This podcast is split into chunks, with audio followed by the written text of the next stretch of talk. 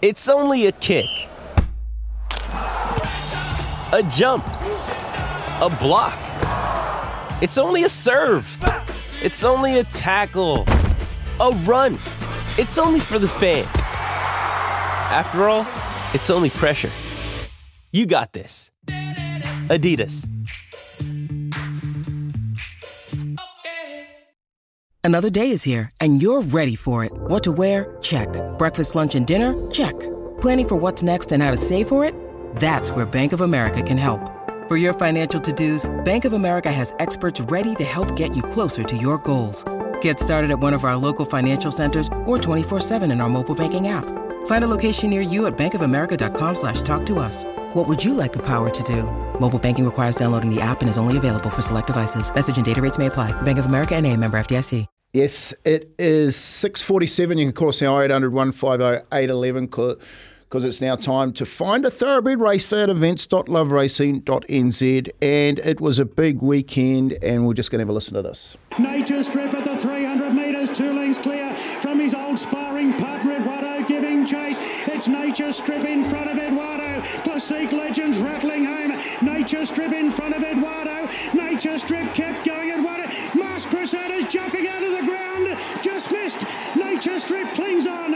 He's king of the mountain this time. Nature Strip from the fast finishing Crusaders. Well, that's right. That was the end of a, uh, I guess, a bit of a dynasty. Nature Strip being retired on the weekend after its its uh, latest run, and of course Eduardo not too um, long after being retired as well. Two great horses fighting it out there in the Everest. Nature Strip getting the upper hand on Eduardo um, that case, but.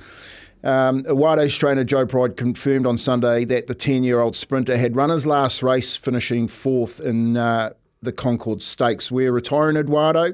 He is 100% sound and finishes on the big stage ahead of Nature Strip, which I thought was quite cheeky of him um, by putting that one in there. Nature Strip, of course, uh, our our man, our um, Sir Sir Shag, he uh, he was a part of that owner, earning something like twenty. 20.7 million in prize money. $20.7 million in prize money. Um, Chris Waller based Nature Ship's retirement was announced a day earlier when the nine year old ran only sixth in the Concord Stakes and trainer Chris Waller's uh, champion sprinter. 44 starts, winning 22 races, including nine at Group 1 level and $20.76 million prize money, like as he said. Uh, career highlights, of course, uh, 21 the Everest win. Uh, Eduardo ran third, his three successive TJ Stakes, and run away with the King's Stand Stakes at Royal Ascot. But on Saturday, I took a look at Jay and I said to her, I just can't look. It's killing me. Darts up underneath of them, and I wish I wins got out and coming as well. Mr. Brightside up to Alligator Blood at the 100. Then I wish I win Princess Grace. Mr. Brightside fends them off and wins again. Mr. Brightside has won it from a photo between I wish I win Princess. And it was an absolute run from Mr. Brightside, my favourite horse, uh, who sat three wide the trip and got up when he went to front. I actually thought that I Wish I Win was going to come off, as it likes to do, come off the run. I was talking to Al Sherrick about it, boys, last week down in Taranaki, and he was all over I Wish I Win. It's only having the one race before the Everest, which is up next.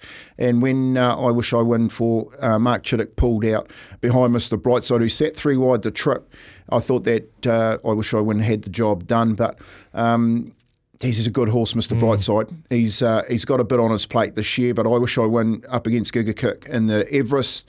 Uh, of course, no Nature Strip, no Eduardo in that race now. Um, short, shortens up. I think I wish I win gets very close to the Everest, um, which I think that there in itself is worth twenty million dollars in that race.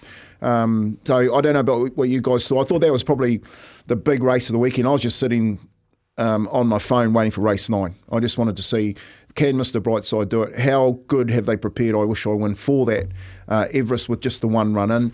And I've got to say that both horses, uh, and of course the kicker got second in that. Princess Grace. Princess Grace got up for second, um, and I wish I win got up for third.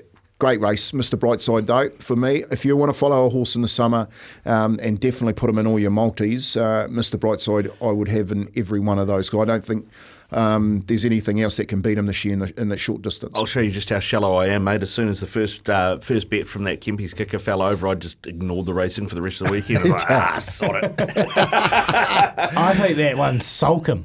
Salcombe came through. OJ from from the from the New Plymouth Taranaki era. He was a Kempy's kicker. He said Salcombe for a place. Paid four dollars fifty. Paid thirty bucks. Thirty bucks for to a win. win that. And Princess Grace two dollars eighty for a place. Came second and actually pushed.